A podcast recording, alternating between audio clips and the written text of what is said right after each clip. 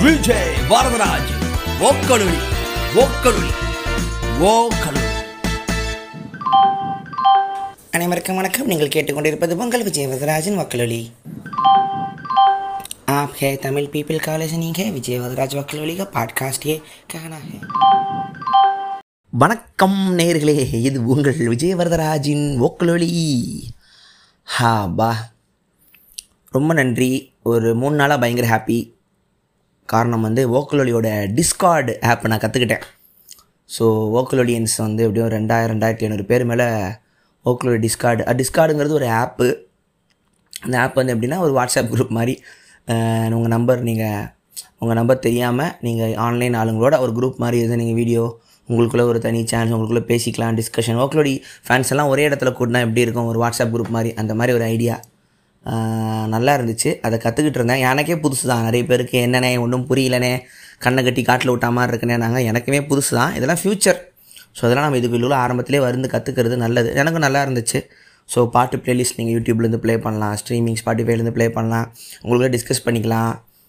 நான் live podcast மாதிரி எப்பயாவது நான் வரலாம். சும்மா ஒரு பத்து நிமிஷம் பேசிட்டு நான் ஓடிடலாம் நான் டிஸ்கஸ் பண்ணலாம். பாட்காஸ்ட் பற்றி நீங்கள் அதில் டிஸ்கஸ் பண்ணிக்கலாம் உங்கள் ஃபீட்பேக் கொடுக்கலாம் எதை பற்றி இன்னும் பேசலாம் அதெல்லாம் சொல்லலான்னு நீங்கள் உள்ளே வந்தீங்கன்னா தெரியும். அதுக்கப்புறம் இன்றைக்கி வந்து இசைஞானி மேஸ்ட்ரோ கடவுள் ஐயா எல்லா ஒரு உயர் பெயர்களும் கொண்ட ஒரே மனிதன். இளையராஜா அவர்களின் பிறந்த நாள். அன்றைக்கி அன்னைக்கு காலையிலேருந்து எல்லாம் ஆரம்பிச்சிட்டாங்க. இளையராஜா போஸ்ட்டு என்ன சொல்கிறது அதாவது ரொம்ப அதாவது ரொம்ப கம்மியாக வெறுக்கப்பட்ட மனிதன் தமிழகத்துலலாம் இளையராஜா தான். நீ என்ன பண்ணாலும் உங்கள் அவர் மேலே ஒரே ஒரு பாட்டோட ஒரே ஒரு ஒரு பத்து செகண்டு போதும். அவர் யாருன்னு உங்ககிட்ட அவரோட அன்பை உங்ககிட்ட சொல்கிறதுக்கு இவ்வளோ படம் பண்ணார் இவ்வளோ பாட்டு பாடினார் இசையின் மரபு உடைத்தவர் எல்லாம் நிறைய எழுதிக்கிட்டே இருப்பாங்க. எனக்கு வந்து இளையராஜா வந்து எப்படி பழக்கம்னா நான் வந்து எயிட்டிஸ் கிட்டு அப்படிங்கிறதுனால நான் வயசு தெரிஞ்சு இருக்கும் போதெல்லாம் எங்கள் நான் ஒரு ஒன்பதாவது பத்தாவதுலாம் வரும்போது தான் ரஹ்மானோட இன்ட்ரொடக்ஷன் ஆரம்பிக்குது. ரோஜா பாம்பே வருது தொண்ணூறுகளில் வருது. அது முன்னாடி வரைக்கும் இளையராஜா வந்து இளையராஜாவோட அதாவது இளையராஜா பயங்கரமாக இருந்தார் ரகுமானை வந்து அவர் கட் பண்ணிட்டு உள்ளே வந்தார் அப்படிலாம் கிடையாது. தமிழ் இசையமரபில் பார்த்தீங்கன்னா எம்எஸ்வி நல்லா இருந்து அவருக்கு கரெக்டாக அடுத்த ஒரு ஆள் வாடா யாராவது வந்து என் கையில் இருக்கிற பேட்டனை வாங்கிக்கிடான்னு சொல்லும் போது தான் ராஜா வராரு. ராஜா டயர்ட் போது தான் ரகுமான் வராரு. ரகுமான் டயர்ட் போது தான் அடுத்த ஆள் வராங்க. அப்படி தான் நம்மளோட தமிழ் இசையில் வந்து நடந்திருக்கு. ஒருத்தன் அடிச்சு பிடுங்கின்னு ஒருத்தன் வந்தான் அப்படிங்கிறது நம்ம நம்ம இதில் வந்து சொல்ல முடியாது அதை. ஸோ அப்படி தான் நான் வந்து ராஜாவோட எங்கள் சித்திலாம் அப்போ அந்த கேசட் வச்சுருக்கோம். அப்போ எது அதிகமாக ஓடும் அப்படின்னா இதே திருடாதே காவியம் பாடவா தென்றலே அப்படியே லூப்பில் ஓடிக்கிட்டே இருக்கும். மனித தலைமை இயக்கத்தில் தெலுங்கு படம். இவர் நம்ம நாகார்ஜுனா. அப்போ தான் முத முதல்ல ஒரு ஹீரோ வந்து டிஷர்ட் போட்டு அப்போ தான் பார்க்குறோம் அப்படின்னு எங்கள் அம்மா சொல்லும். அதான் மெமரி இதே திருடாது படத்துக்கு. ஒரு ஆஸ்திரேலியா பொண்ணு ஒருத்தங்களை இறக்குனாங்க ஹீரோயினா படம் நல்லா ஓடிச்சா என்னன்னு தெரில கொஞ்சம் சோகம் சோக எண்டிங்னால எப்படி ஓடிச்சுன்னு தெரியல. ஹிட்டு தான் நினைக்கிறேன். ஸோ அந்த பாட்டு லூப்பில் ஓடிக்கிட்டே இருக்கும். இதே திருடாது அப்போல்லாம் எப்படின்னா கேசட்லாம் ரெக்கார்ட் பண்ணுவாங்க. ஒரிஜினல் கேசட்டுங்கிறத விட ரெக்கார்ட் பண்ணி நீங்கள் சொல்கிற பாட்டெலாம் செலக்ட் பண்ணி ரெக்கார்ட் பண்ணி கொடுப்பாங்க. அப்போ அந்த ஒரு கலெக்ஷன்லாம் இருக்கும். வீட்டில் வந்து டேப் ரெக்கார்டு ஒரு டேப் ரெக்கார்டு ஒன்று இருந்துச்சு. அதில் ஓடிக்கிட்டே இருக்கும். அப்போது எங்கள் சித்தி வந்து அப்போ தான் காலேஜ் போயிட்டுருக்காங்க ஸோ எனக்கு அது அவ்வளோதான் எனக்கு ஞாபகம் இருக்குது அதுக்கப்புறம் ரஹ்மான் கேசட்லாம் எங்கள் வீட்டில் ஃபில் ஆக ஆரம்பிச்சிருச்சு. ராஜா அது காணோம். இது என்னோடய வியூ பாயிண்ட்லேருந்து நான் கொஞ்சம் வயசு ஆனதுக்கப்புறம் தான் நான் இளையராஜா பாட்டெலாம் கேட்க ஆரம்பிக்கிறேன். ஆ இது ஈரமான ரோஜாவே. அந்த ஒரு படம். அந்த பாட்டு எல்லாமே ஹிட்டு இந்த college love story Romeo Juliet மாதிரி இருக்கும். ஒரு பணக்கார ஒரு பணக்கார பொண்ணு ஏழை பையன் திமிர் பிடித்த பொண்ணு இவர் அடக்கி லவ் பண்ணுவார். இளையராஜா அவருக்கு வந்து இது எப்படி அவரை வந்து பார்க்கணும் அப்படின்னா இவ்வளோ பெரிய இசை வடிவம் தனியாக எடுத்துக்கிட்டோம்னா பெரிய புரட்சி பண்ண ஒரு ஆள். ஆனால் அவருக்கு படங்கள் அப்போ எப்படி அமைஞ்சுதுன்னு பார்த்தா அதுக்கேற்ற படங்கள் வந்து எல்லாரும் கொடுக்கல. அமையலன்னு சொல்லக்கூடாது எல்லாரும் கொடுக்கல அப்படின்னு தான் சொல்லணும். வத வத வதன்னு ஒரே மாதிரி கதைங்களாக இருக்கும். பாட்டு உட்காந்து வாட்சி ஆனால் அவர்கிட்ட ஒரே நல்ல விஷயம் வந்து எல்லா படத்துக்கும் ஒரே மாதிரி தான் உழைப்பார். அவர்கிட்ட வந்து இந்த படம் சுமாராக இருக்குது கம்மியாக போட்டு கொடுப்போம். அப்படிலாம் இல்லை. சில படங்கள் இருக்கும். சில படம் அவசரமாக போட்டு கொடுத்துருப்பாரு. அது அவங்க கம்பெனியே ஒன்றும் பெருசாக ஒன்றும் கண்டுக்க மாட்டாங்க பாட்டெல்லாம். ஆனால் முக்கால்வாசிலாம் பார்த்தீங்கன்னா பாட்டு அருமையாக இருக்கும் படம் குப்பையாக இருக்கும். இதுக்கே இந்த பாட்டை போட்டாருன்னு.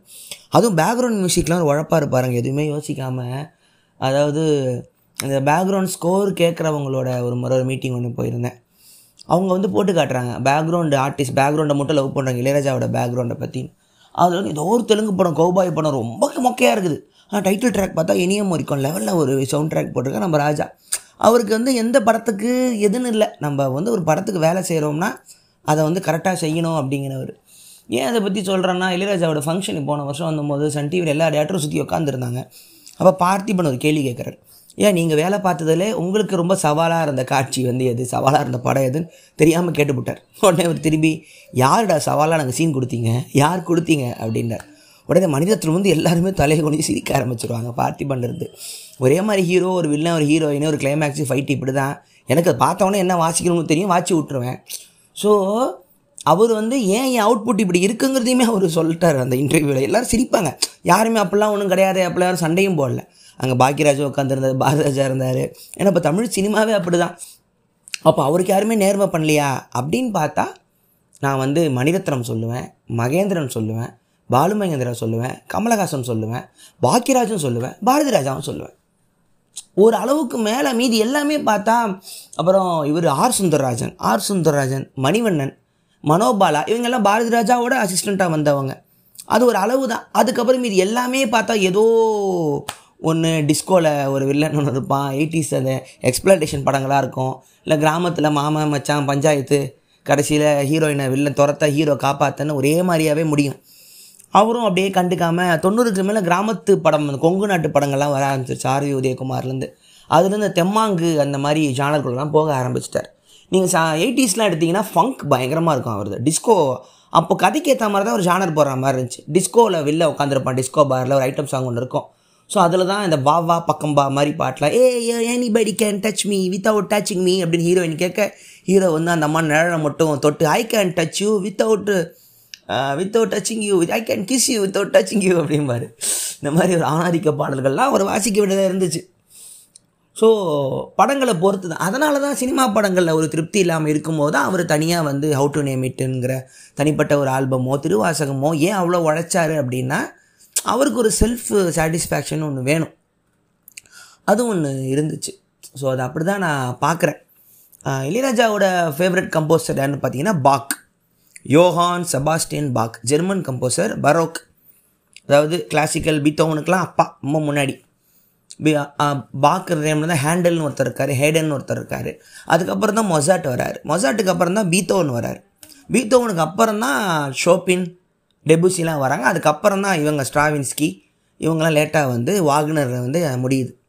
ஸோ பாக்கு தான் ஆதி. இப்போ இருக்கிற எல்லாத்துக்குமே பாக்கு தான் ஆதி கிளாசிக்கலுக்கும் இருக்கும் ஜாஸுக்குமே பாக்கு தான் ஆரம்பம். நீங்கள் பாக்கு நீங்கள் போட்டு கேட்டு பாருங்கள் பிராண்டன்பர்க் கான்செர்ட்டோ அப்படின்னு ஒன்று இருக்கும். பிராண்டன்பர்க். கொஞ்சம் டக்குன்னு புரியுற மாதிரி ஏய் நல்லா இருக்குப்பா. ஏன்னா கிளாசிக்கல் சிம்பனி முக்கால் வச்சு தூக்கம் வந்துடும் போர் அடிக்கும். நம்ம ஊர் பாட்டுக்கிட்ட பழக்கப்பட்டவங்களும் கிளாசிக்கல் சிம்பனி சிங்க் ஆகாது. ஸோ பிராண்டன்பர்க் கான்சர்ட்டோ கேளுங்க. அவரோட செல்லோ கான்செர்ட்டோ நம்பர் ஒன் அது கேளுங்க. ஃபஸ்ட்டு ஐயோ அது ரொம்ப லேட்டாக தான் கண்டுபிடிச்சாங்க அந்த மேனுஸ்கிரிப்டை அது எப்படி அது வந்து பதிவாச்சுங்கிறதே பெரிய புக்காக எழுதியிருந்தார். அது பாருங்கள் ஸோ இதுதான் பாக் வந்து அவருக்கு பைத்தியம். அவர் ஒரு பிளாக் அண்ட் ஒயிட் ஃபோட்டோவில் இளையராஜா கீழே உட்காந்துட்டு பக்கத்தில் பவதாரணி யுவன் சங்கர் இருக்க ஒரு ஃபோட்டோ ஒன்று இருக்கும். அதில் ஃபோட்டோவில் கை கட்டுவார் அந்த ஃபோட்டோவில் பாக்கோட ஃபோட்டோ தான் இருக்கும். அவரோட பைத்தியம் அவர். அந்த ஒரு கவுண்டர் பாயிண்ட்னா என்ன? எனக்கு மியூசிக்கல் டெக்னிக்கெலாம் பேச தெரியாது. சொல்கிறேன் கவுண்டர் பாயிண்ட்னா என்ன? என் கண்மணி என் காதலி ஒன்று பாடும்போது சைடில் இருல இன்னொருத்தங்க வந்து வேறு ஒரு ராகத்தில் பாடுவாங்க ஒரே டைமில் அழகாக விளக்கியிருப்பார் வீடியோவில் இளையராஜா அபவுட் கவுண்டர் பாயிண்ட்டுன்னு யூடியூப்பில் தேடுங்க ஒரு சூப்பர் வீடியோ ஒன்று வரும். அவர் இதெல்லாம் விளக்கணும்னு தேவையில்லை. காசு கொடுக்குறாங்க பாட்டு போடுறேன் பாட்டு ஹிட்டு நம்ம அழகாக அமைதியாக நம்ம ஸ்டீ இப்போ ரேடியோவில் கேட்டுட்டு போயிடுவாங்க ஆனால் பின்னாடி எவ்வளோ உழைச்சாருங்கிறது அவருக்கு மட்டும் தான் தெரியும். உழைக்கணும். எல்லாரும் தான் உழைக்கிறோம் நீங்கள் சொல்லலாம். ஆனால் ராஜா பண்ணது புரட்சி. எங்கேருந்து புரட்சின்னு சொல்லுவோன்னா தமிழ் சினிமா வந்ததே புரட்சி தான். தமிழ் சினிமா வந்ததே வந்து ஜாதிய கட்டமைப்பில் மாட்டிக்கிட்டு இருந்த கலையை வந்து தமிழ் சினிமாவும் தேட்டரும் தான் பிடுங்குது. எல்லோரும் சமமாக உட்காருங்க கோத்தா அப்படின்னு சொல்லிட்டு ஸ்க்ரீன் முன்னாடி ஒரு இங்கிலீஷ்காரன் கண்டுபிடிப்பு வந்ததுக்கப்புறம் தான் நீ ஆண்டியாவனா இருந்துக்கோ கீழே உட்காந்தா தான் எனக்கு லைட்டு மறைக்குதுன்னு சொல்லும் போது தான் சே இவனுங்களோடலாம் நம்ம வந்து ஒன்றா உட்காடுறோமா நிறைய பேர் விலகும் போது தான் சினிமா நம்ம கையிலே வருது. சினிமா ஒதுக்குறாரு. சுப்பிரமணிய பாரதியே சினிமா பாடல்கள்லாம் குப்பைன்னு சொல்லி எழுதின ரிவ்யூலாம் எனக்கு இருந்த மாதிரி படித்தப்ப ஞாபகம் எனக்கு. சுதேச மித்திரம் ஏதாவது எழுதுகிற மாதிரி ஞாபகம். ஒதுக்கின போது தான் மற்றவங்க வராங்க. தியாகராஜ பாகவதரோ கேபி சுந்தரம்போலோ பிராம் பிராமணர் அல்லாதவங்க வந்து சபா கச்சேரி பாடுற மாதிரி சினிமாவில் பாட ஆரம்பிக்காங்க கர்நாடக சங்கீதத்தை. கேபி சுந்தராம்பாள் அப்புறம் எம்எஸ் சுப்புலட்சுமி இவங்க இவங்கெல்லாம் அதுக்கப்புறம் தான் சிங்கரும் வந்து பாடலாம் நடிக்க வந்தாங்க. ஸோ வந்து அதுவே வந்து ஒரு ஜாதிய புரட்சி மாதிரி தான் சினிமாவே. அதுக்கடுத்து பெரிய புரட்சி வந்து இளையராஜா இளையராஜா கிட்டேருந்து ஆரம்பிக்குது. எங்கே இருந்துன்னா அவர் அவர் வந்து முதல்ல அவர் வந்து வெஸ்டர்ன் மியூசிக்லேருந்து தான் அவர் கொண்டு வராரு. அவர் சாஸ்திர ச சங்கீதத்துலேருந்து அவர் வெஸ்டர்ன் தான் முதல்ல கற்றுக்கிறார் அவரோட இன்டர்வியூ ஒன்று இருக்கும். அவரும் நம்ம ட்ரம் சிவமணியும் பேசின இன்டர்வியூ இருக்கும். யூடியூப்பில் போட்டு பாருங்கள் அதில் சொல்லுவார்.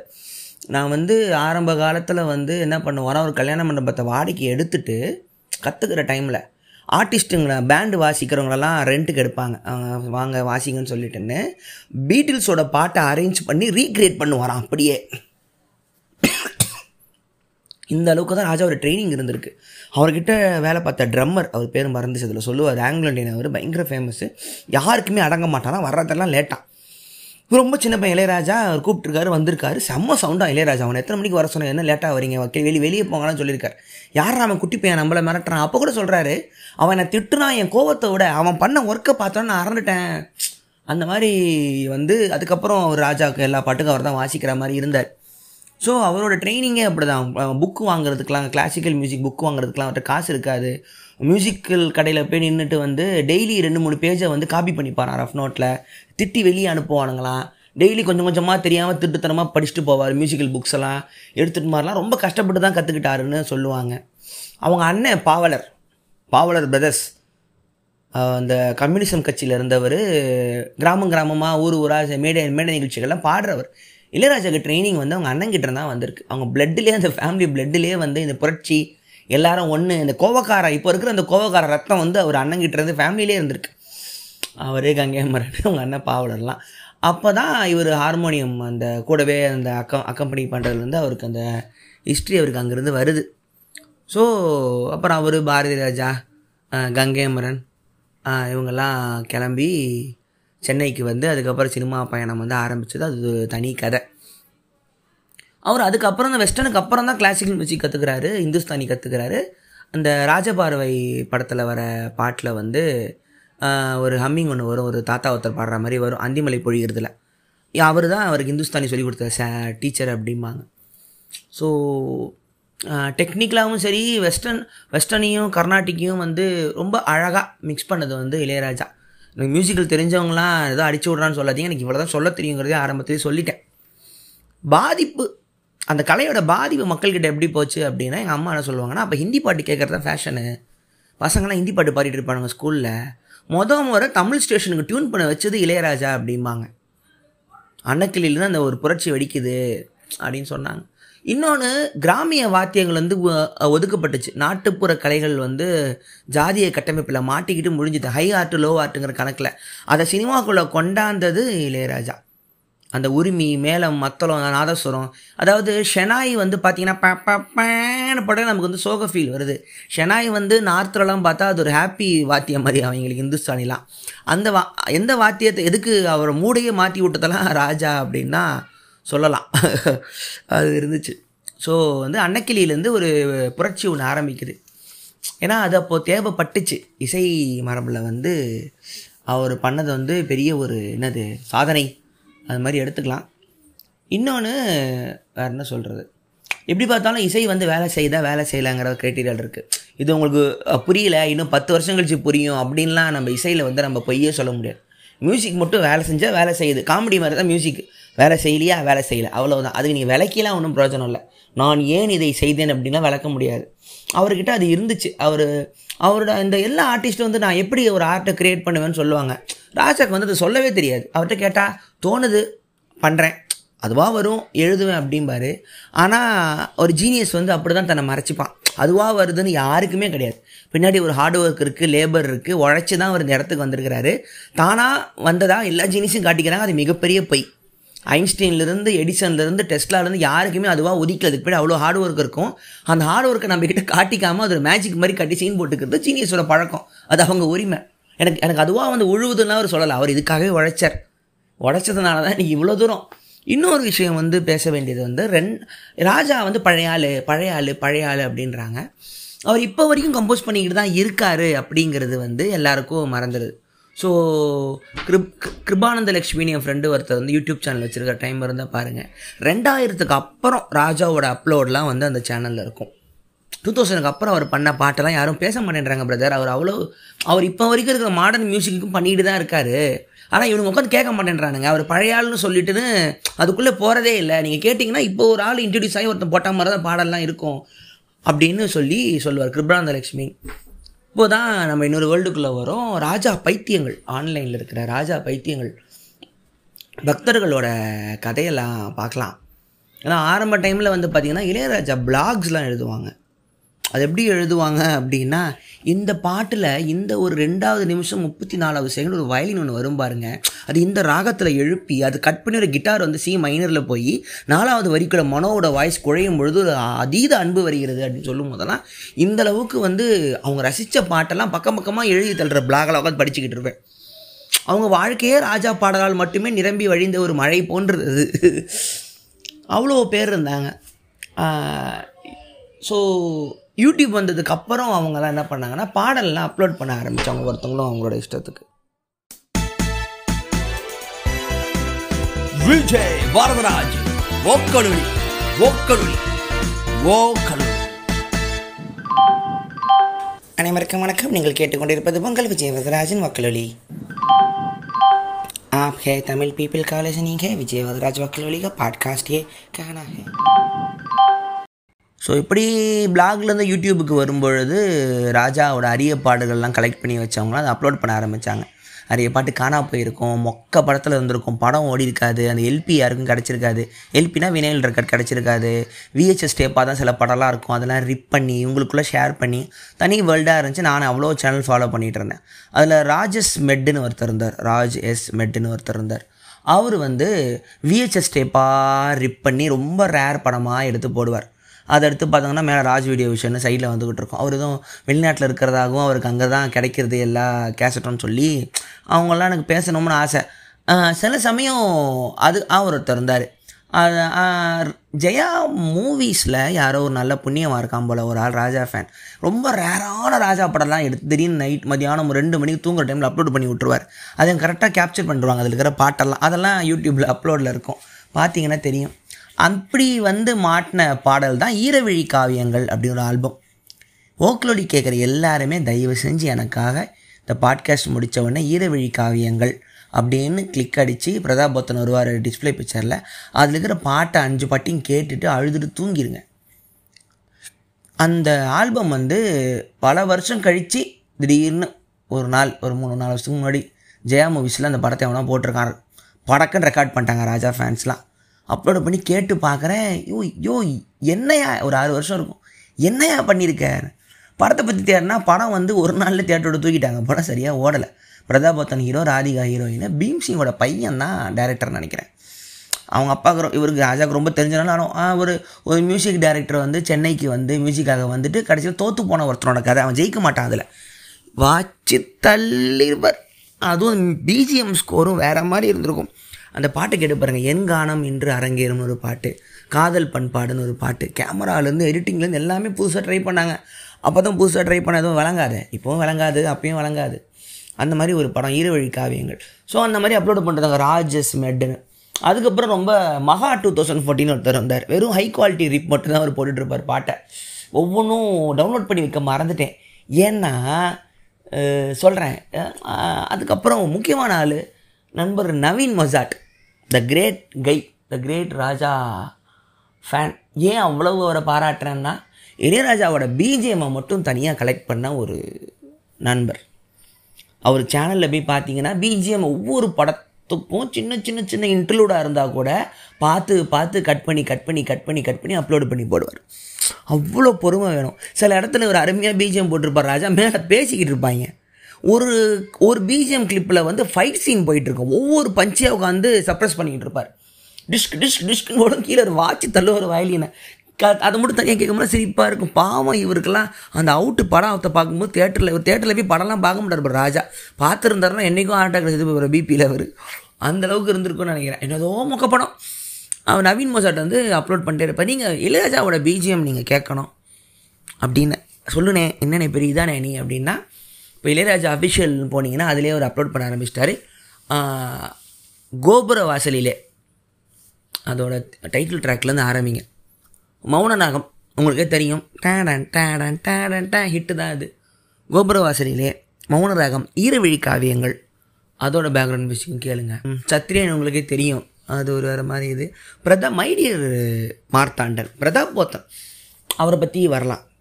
இந்த பிரதாப் போத்தன் என்ன இதுனா வந்து இளையராஜா எவ்வளோ டேரக்டரோட வேலை பார்த்துருக்காங்க. அதிகமாக கவனிக்கப்படாத ஆனால் பெஸ்ட்டு யாருன்னா பிரதாப் போத்தன் பிரதாப் போத்தனோட ஸ்டோரிஸ் எப்படின்னு பார்த்தா எல்லாம் வெஸ்டர்னைஸ்டு கதையாக இருக்கும் காமெடி அதிகமாக இருக்கும் கொஞ்சம் வியர்டான அவுட் ஆஃப் பாக்ஸ் கதையாக இருக்கும். ராஜாவுக்கு பிரதாப் போத்தனை பார்த்தா ஜாலியாயிரும் போல். யோ உனக்கு எப்போ பார்த்தாலும் வள உடனே லவ் ஃபீலியர் லவ் பஞ்சாயத்துன்னு போட்டு கடுப்பேத்துறேங்க நீ வாமா அப்படின்னு கூப்பிடுவார் போல். இளையராஜா படம் ரொம்ப ஹாப்பியஸ்ட் சாங்ஸ் எல்லாம் பிரதாப் போத்தனுக்கு மட்டும் தான் போட்டிருப்பார். வெற்றி விழாவை எடுத்துக்கோங்க. மாறுகோ மாறுகோ மாறுகையாக இருக்கட்டும். இல்லைன்னா மைடியர் மாத்தாண்டன் எடுத்துக்கோங்க. மைடியர் மாத்தாண்டன் எல்லா பாட்டும் ஹிட்டு வெற்றி விழா. அதுக்கப்புறம் இது சீவலபெரி பாண்டி இளையராஜா கிடையாது. ஆனால் பிரதாபத்தனா டைரக்ட் பண்ண அப்புறம் தான் தெரிஞ்சுது. பிரதாபத்தனும் இளையராஜாவோட காம்பினேஷன் வந்து பெஸ்ட்டு எவர் அது எங்கே போச்சு? நவீன் மோசாட்லேருந்து வந்துச்சு. ஸோ மைடியர் மாத்தனோட பிஜிஎம்மு சின்ன சின்ன சாங்ஸ் எல்லாம் வெட்டி வெட்டி வெட்டி போட்டிருப்பார் அவர். ஸோ இந்த சிவாஜி படம் ஒன்று இருக்கும். சங்கிலி மாதிரி ஏதோ ஒரு படம் ஒன்று அதில் ஒரு லவ் பாட்டு ஒன்று சிவாஜி அத்தவ தண்டி மேக்கப்லாம் போட்டு கோட்டை போட்டு குண்டாக கல் மேலே நிற்பார் அவருக்கு வயசாயிருக்கும். அப்போல்லாம் அவரை ஹீரோவை நடிக்க வச்சு டார்ச்சர் பண்ணாங்க. ஏதோ ஒரு ஹீரோயின் இந்த பாட்டோட ஆரம்பம் ஒரு வயலின்னு கண்ணை முடி அந்த பாட்டை கேட்டே பழகிட்டேன். அவ்வளோ நல்லா விஷுவல் பார்த்துட்டு பயந்துட்டேன். இவர் வந்துட்டு சிவாஜி நின்று நின்னதை பார்த்துட்டு கம்போஸ் பண்ணாரா? இல்லை கம்போஸ் பண்ண இடத்துல சிவாஜி நின்னாரா? என்னன்னு தெரியல எனக்கு. அதெல்லாம் ரொம்ப நீங்கள் ராஜாவோட டனலுக்குள்ளே போனீங்கன்னா விக்கிபீடியா மாதிரி போயிட்டே இருக்கிற அவ்வளோ பண்ணி வச்சுருப்பாரு. இதெல்லாம் பார்க்கும்போது தான் அவர் ஏன் இப்போ கோபமாக அலையிறாருங்கிற மேட்ரு உங்களுக்கு தெளிவாக புரியும். ஏன் இந்த மனுஷன் இவ்வளோ காண்டாக இருக்காரு அப்படின்னு? பார்த்து வெறுத்து நொந்து போன ஒரு ஆளாக தான் இருக்கணும். அதாவது காட்ஃபாதரில் look what they have done to my son அப்படின்னு சொல்கிற மாதிரி என்னோடய மியூசிக் என்ன பண்ணி வச்சுருக்காங்க பாருங்க அப்படிங்கிற கடுப்பில் இருப்பார் போல். அதனால தான் அவர் கமலஹாசன் மேலே நட்பெல்லாம் வந்து விட்டு கொடுக்கவே மாட்டார்னா அதுக்கான ஒரு படத்தை வந்து கமல் வந்து கொடுத்தாரு. ஐயா வாசிங்கய்யா உங்களுக்கு விஷுவல்லாம் தரம் பாருங்கய்யா அப்படின்னு. அவரோ மகேந்திரனோ பாலமகேந்திராவோ மணிரத்னம் ஒரு மாதிரி சொல்லியிருப்பார்.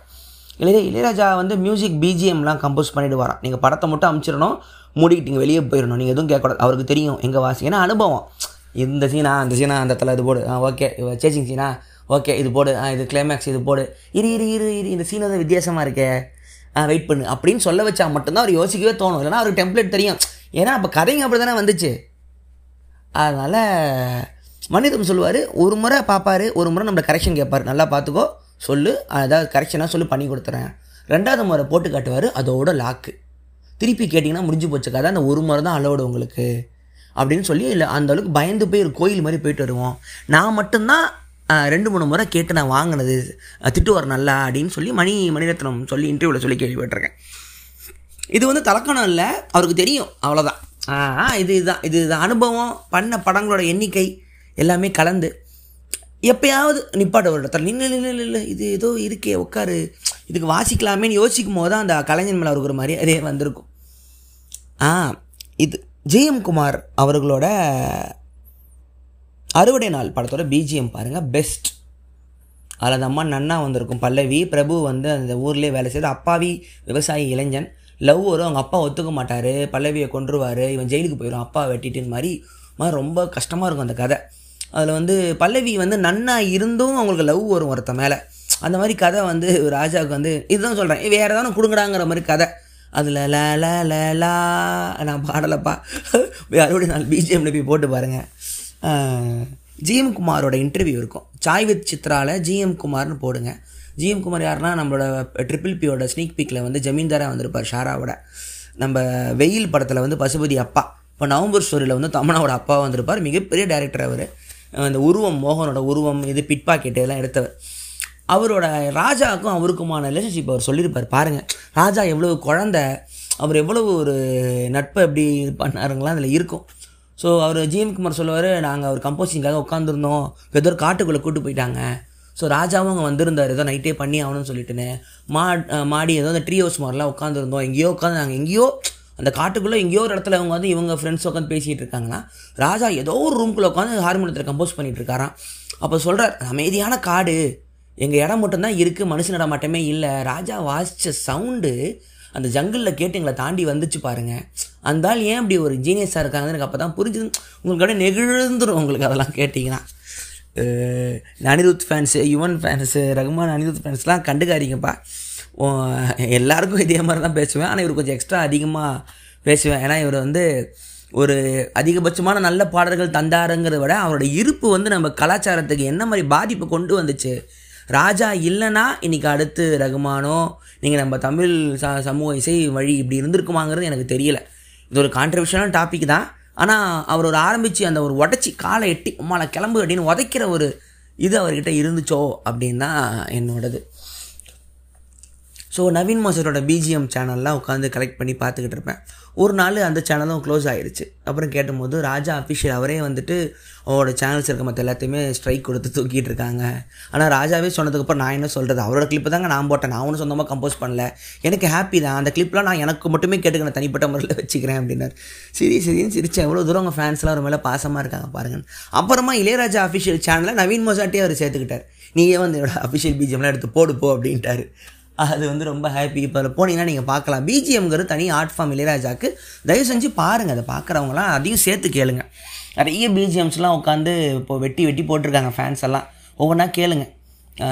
ஏகப்பட்ட மொக்க மொக்க படமாக கூட இருக்கும். பிஜிஎம்காக மட்டுமே நீங்கள் பார்க்கலாம். அது ஒன்று அப்புறம் ரொம்ப முக்கியமான ஒரு டாப்பிக்கை வந்து கையில் எடுக்கணும் அப்படின்னா இளையராஜாவோட கோவம்.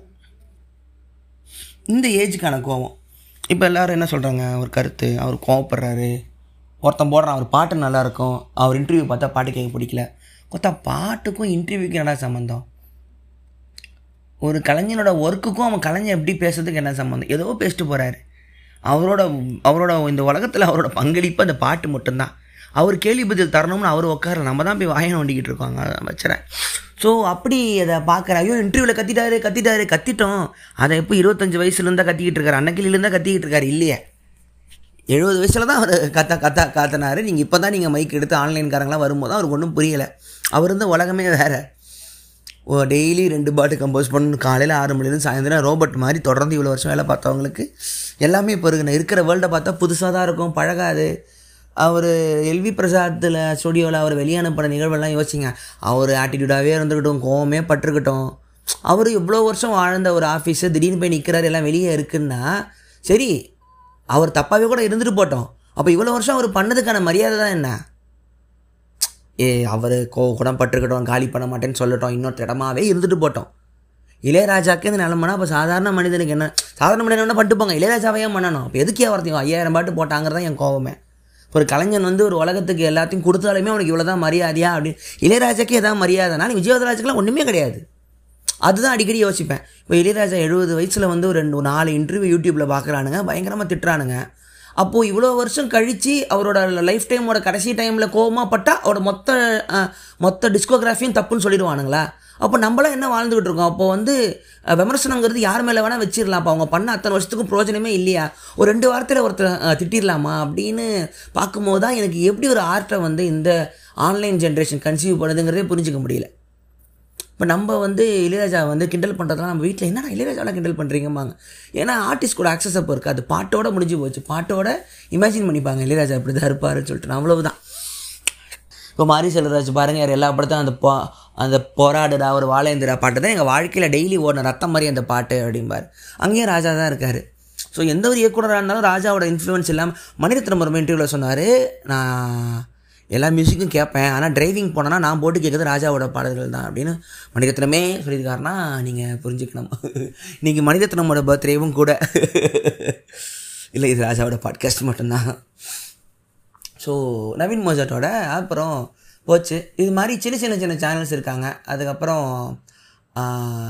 நிறைய பேர் இருக்காங்க. நான் பாட்டு சேனல் பேர் சொல்லி ஸ்ட்ரைக்கி கொடுத்துட போகிறாங்க அதனால் அது மாதிரி இருக்கும். இப்போ ரீசெண்டாக அந்த பியானோ கவரு வயலின் கவரு இதெல்லாம் வர ஆரம்பிச்சிருக்கு. ஒவ்வொருத்தவங்களும் ராஜா ட்ரிபியூட்னு சொல்லி வச்சு. அவங்க வியூஸ் ஏற்றிக்கிறாங்க ராஜாவோட அதிகமாக அவர் பார்த்தாரா நான் தான் சொன்னல இவங்கள வாசிக்க வேணாம்னு பார்த்தியா அப்படின்னு கோவப்பட வாய்ப்பு இருக்குது ஆனால் உன்னா ராயல்ட்டிக்கு காசு கேட்குறாரு அவர் காசு கேட்க போகிறார் ப்ரோ காசு கேட்க போகிறார் போல. என்கிட்ட என்கிட்ட கமெண்ட்டில் ஜோக் பண்ணுவாங்க. அவரை பற்றி போஸ்ட் போடாதீங்க. காசு கேட்க போகிறாரு ப்ரோ புரியல. அந்த ஆள் பாட்டுக்கு அவர் காசு கேட்குறாரு. இது எங்கேருந்து தப்புன்னே எனக்கு புரியல. இது என்ன சொல்கிறது என்னன்னா இப்போது போன வாரம் யுவன் சங்கர் ஒரு ஃபோட்டோ போட்டிருந்தாரு. இளையராஜாவும் பால் மரியாட்டின்னு ஒரு ஃப்ரெஞ்சு மியூசிஷியனும் ஒன்றா இருக்கிற மாதிரி.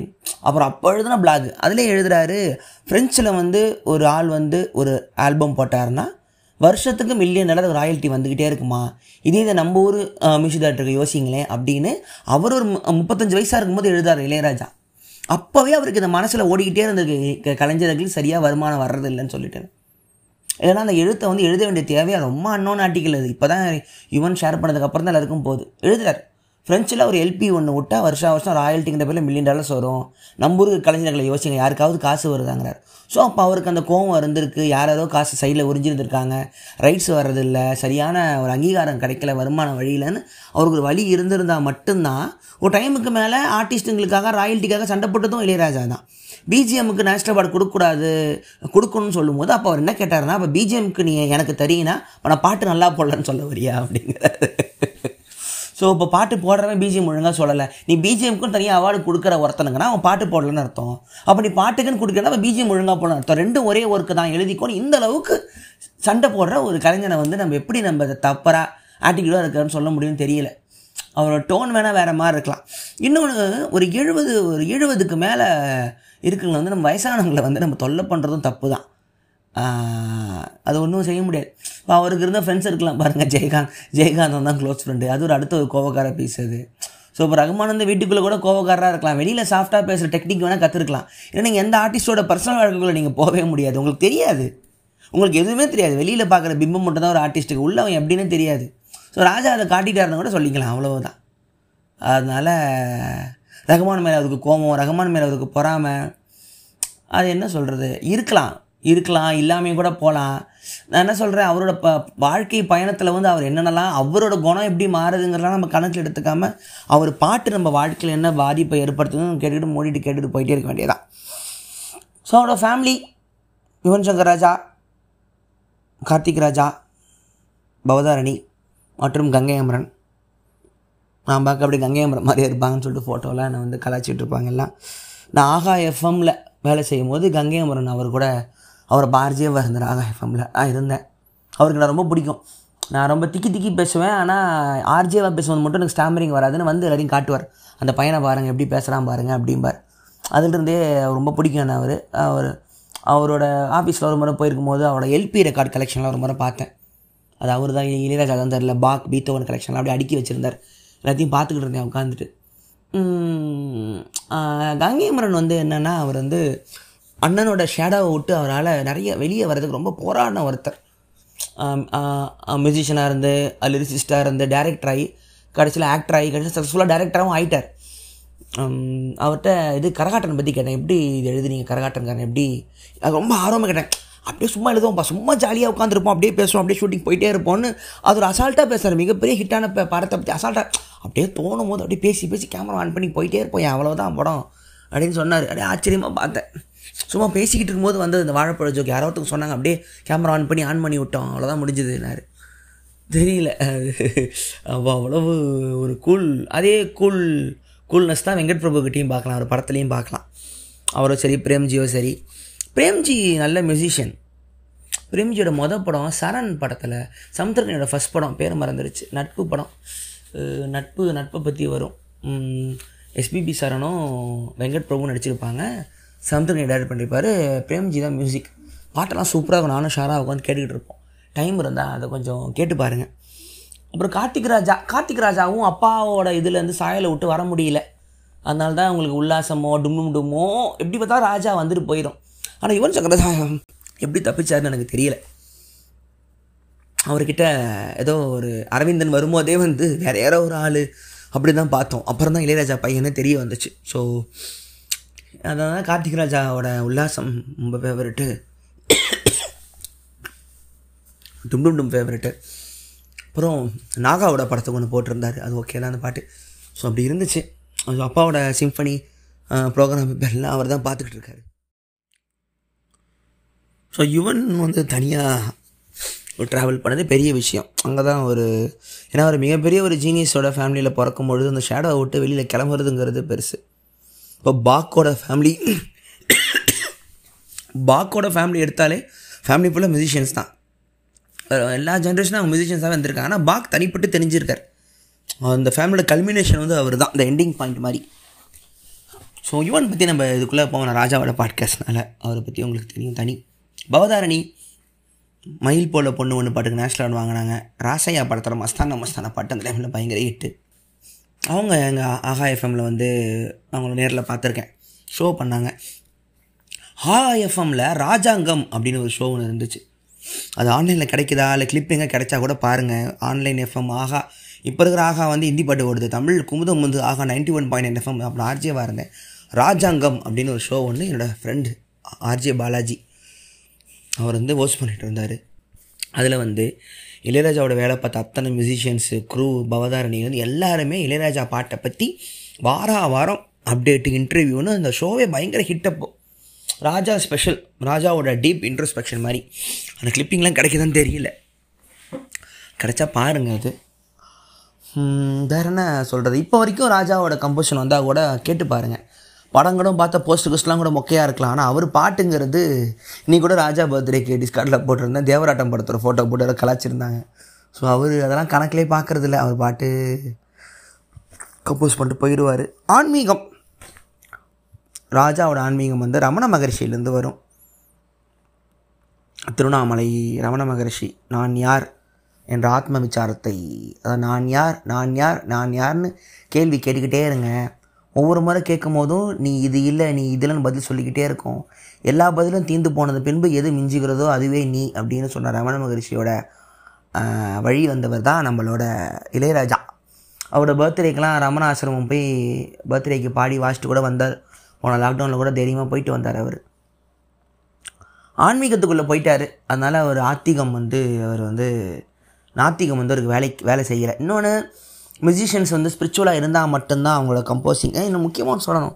இந்த வெஸ்டர்ன் மியூசிஷியன்ஸ்க்கும் ஈஸ்டர்ன் மியூசிஷியன்ஸ்க்கும் வெஸ்ட்டில் வந்து பார்த்தீங்கன்னா பேண்டெல்லாம் இருக்கும். நாலு பாட்டு வாசிப்பானுங்க. ஹெராயின் அடிச்சுட்டு தற்கொலை பண்ணிப்பானுங்க. காணா போயிடுவானுங்க ட்ரக்ஸ்குள்ளே போயிடுவான் ஜெயிலுக்கு போயிடுவான் அடிச்சிடுவான் ஒரு மாதிரி தன்னைத்தானே டெஸ்ட்ராய் பண்ணிக்கிட்டு வாசிச்சா தான் வெஸ்டர்ன் மியூசிக் ராக் பேண்டுன்னு நினச்சிக்கிட்டு இருப்பானுங்க.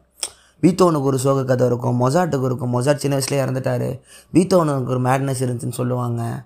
வேகனர் ஒரு ஆன்டிசெமெட்டிக்பாங்க ஒரு மாதிரி ரொம்ப டார்ச்சர்டு ஜீனியஸ் அப்படின்னு சொல்லுவாங்க. ஆனால் தமிழ் இசை மரபில் அப்படி நீங்கள் பார்க்கவே மாட்டீங்க. ரகம் ரகுமான் நார்மலான ஒரு ஃபேமிலி லைஃப் ஜாலியான ஒரு வாழ்க்கை தான். அவுட்புட்டும் நல்லா தான் இருக்கும். இளையராஜா மிகப்பெரிய ஒரு ஆன்மீகவாதி. அவுட்புட்டும் நல்லா தான் இருக்கும். மற்ற வேர்ல்டு மியூசிஷியன்ஸுக்கு இந்தியாவோட அந்த மியூசிக் ஸ்பிரிச்சுவாலிட்டி மேலே அவங்களுக்கு ஒரு அவ்வளோ ஆச்சரியமாக இருக்கும். எப்படி இவங்க தன்னைத்தானே வ- வருத்திக்காமையும் இவ்வளோ அவுட்புட்டும் கொடுக்க முடியுது? காரணம் நம்மளோட அந்த ஏழு ஸ்வரங்கள் நொட்டேஷன் சிஸ்டமு எல்லாமே வந்து கடவுளை சார்ந்து கடவுளுக்காக பாடப்பட்ட கீர்த்தனைகள் பண்கள்னு ஆரம்பிக்கும் போது தான் புரந்தரதாசர் தியாகராஜர் இங்கிருந்து வரும்போது தான் அந்த கடவுளுக்காக தான் இசை அப்படின்னு வரும்போது தான் அதிலிருந்து வர ஒரு ட்ரெடிஷனால் மட்டும்தான் இவங்களாருக்கும் அந்த ஆன்மீகம் ஆட்டோமேட்டிக்காக வந்துடும் ஒரு நாத்திகனால் ஒரு இசை அமைக்க முடியுமான்னு தெரியலை. ஏதோ ஒரு நம்பிக்கை எதுலையாவது இருக்கணும். கடவுள் இல்லைங்கிறது ஒரு நம்பிக்கை தான்றீங்களா அப்சல்யூட்லி ஸோ அதை கவனிப்பேன். ராஜாவும் இட்டாலியன் எனியோ மொரிக்கோன் என் குட் பேட் அகிலி மியூசிஷியன் இருக்கார்ல once upon time in America west நம்ம கொண்டிட நண்டியில் படத்தை கம்பஸ் பண்ண எனியோ மொரிக்கோனுக்கு வந்து ராஜாவை ரொம்ப பிடிக்கும்னு கேள்விப்பட்டிருக்கேன். எனியோ மொரிக்கோன் பாட்டெலாம் கேட்டிங்கன்னா ராஜா மாதிரியே இருக்கும்.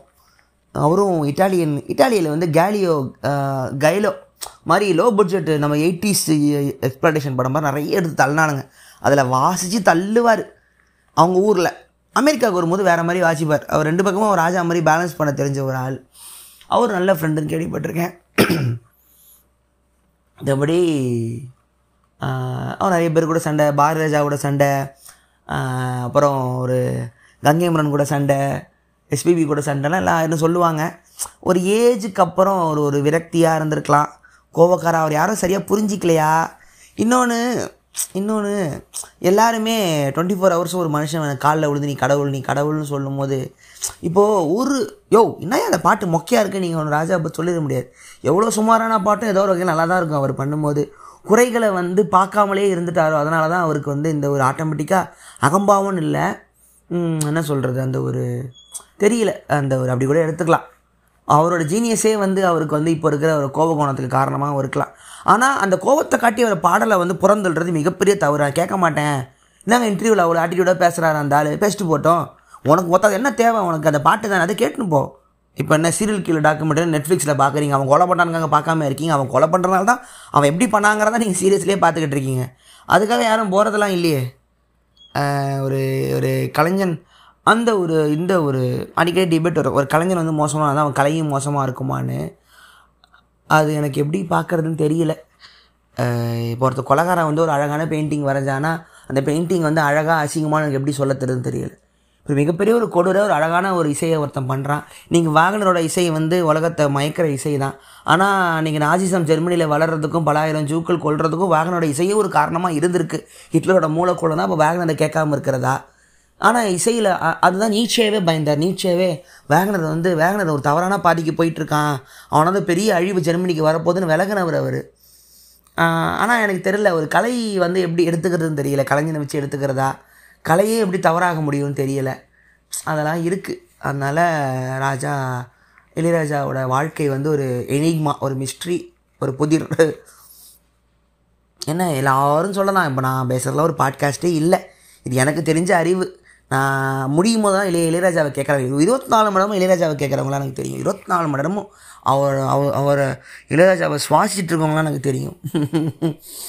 அதான் சார் இந்த படம் கேட்டு இந்த படம் கேட்டிருங்களா இந்த படம் கேட்டிருங்களா இந்த பாட்டு தெரியுமா? தெரியாத பாடல்கள்லாம் ஆயிரக்கணக்கில் இருக்குது தெரியாத படங்கள்லாம் லட்சக்கணக்கில் இருக்குது அவர் ஒவ்வொரு பாட்டா இன்னொன்று இளையராஜா அஃபிஷியல் ஆப்னு ஒன்று இருக்குது செல்லங்களை ஆண்ட்ராய்டில் தயவு செஞ்சு முடிஞ்சவங்க போட்டுங்க மாதம் ஐம்பதே ரூபா தான் கட்டிக்கிங்க. இளையராஜாவோட அத்தனை பாட்டும் நீங்கள் ஸ்ட்ரீமிங்கில் கேட்கலாம். வெறும் ஐம்பது ரூபா. தயவு செஞ்சு கட்டிக்கிங்க. இது வேறு அது வந்து அதெல்லாம் கமெண்ட்டில் என்னங்க ஐம்பது ரூபா போட்டிருக்கீங்களா கமெண்ட்டை திட்டினானுங்க. ஓ அப்போ ஐம்பது ரூபா இளையராஜாக்கு மாதம் தர்றது அவ்வளோ கஷ்டமாக இருக்கா? அப்போ நீ இவனை ஃபேன்ஸுன்னு சொல்லிக்காத. நான் யூடியூப் மியூசிக்கில் சப்ஸ்கிரிப்ஷன் வச்சுருக்கேன். நான் எதுக்கு நவீன் மோசாரோட பிஜிஎம்மை கேட்குறதுக்காகவே நான் வச்சுருந்தேன். அதை எப்போ வேணால் ஸ்ட்ரீம் பண்ணி கேட்டுக்கலான்னு ஸோ இதுதான். ஸோ இன்னும் அடுத்து இன்னும் சேவ் பண்ணி வச்சுக்கிறேன்.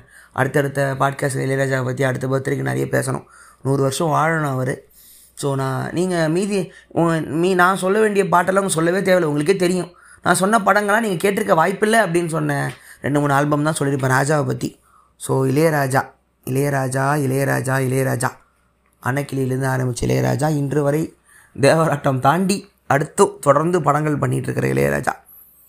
எனக்கு வந்து அவர் கூட படம் வேலை செய்யணும்னு ஆசை. அது எப்படி வேலை செய்யணும்னு ஆசைனா அவரோட பாடல்களை ப்ரெசண்ட்டில் அதாவது இப்போது வா வா பக்கம் அவரோட டிஸ்கோ ஹிட்ஸ் எல்லாம் தூக்கி ப்ரெசண்ட்டு சவுண்ட் குவாலிட்டியில் நிறைய ஆர்கஸ்ட்ரேஷனை வாசியம் படத்துக்கு பிஜிஎம்மாக யூஸ் பண்ணணும்னு ஆசை. அவரோட பிஜிஎம்லாம் அந்த மாதிரி தான் ஆசை. அதுக்கப்புறம் நான் பார்க்கணும் கூட தேவையில்லை. அது என்ன மாதிரிலாம் நம்ம வாழ்க்கை பயணம் போகுதுன்னு பார்ப்போம். ஸோ ஹாப்பி பர்த்டே இளையராஜா அவர்களே. நீங்கள் கேட்பீங்களான்னு தெரியல. இது உங்கள் காதுக்கு போகுமான்னு தெரியல. ஏதோ ஒரு இசை உங்களோட நீங்கள் எங்கேயோ உங்களை நான் பார்க்காமலே உங்கள் இசையை நாங்கள் கேட்குற மாதிரி இந்த பாட்காஸ்ட்டை உங்களுக்கு போய் சேரட்டும். நன்றி. இது கொஞ்சம் I am jolly with this podcast நன்றி மக்களே. ஸோ உங்கள் இளையராஜாவோட அனுபவங்கள்லாம் உங்களை வாய்ஸ் மெசேஜ் அனுப்ப சொன்னால் லட்சக்கணக்கில் வந்து சேர்ந்துடும் அதனால் சமாளிக்கவே முடியாது. அது இந்த பாட்காஸ்ட் மட்டும் ஃப்ரீயாக விட்ருங்க நம்ம அடுத்து பார்த்துக்கலாம். ஸோ தொடர்ந்து பேசுவோம். இது உங்கள் விஜய வரதராஜின் ஒக்லொடி விஜய் வரதராஜ் ஓக்கலுளி ஓக்கலுளி ஓக்கலுளி அனைவருக்கும் வணக்கம் நீங்கள் கேட்டுக்கொண்டிருப்பது பொங்கல் விஜய் வரதராஜன் वकलोली आप है तमिल पीपल का लिसनिंग है विजय वरदराज वकलोली का पॉडकास्ट ये कहना है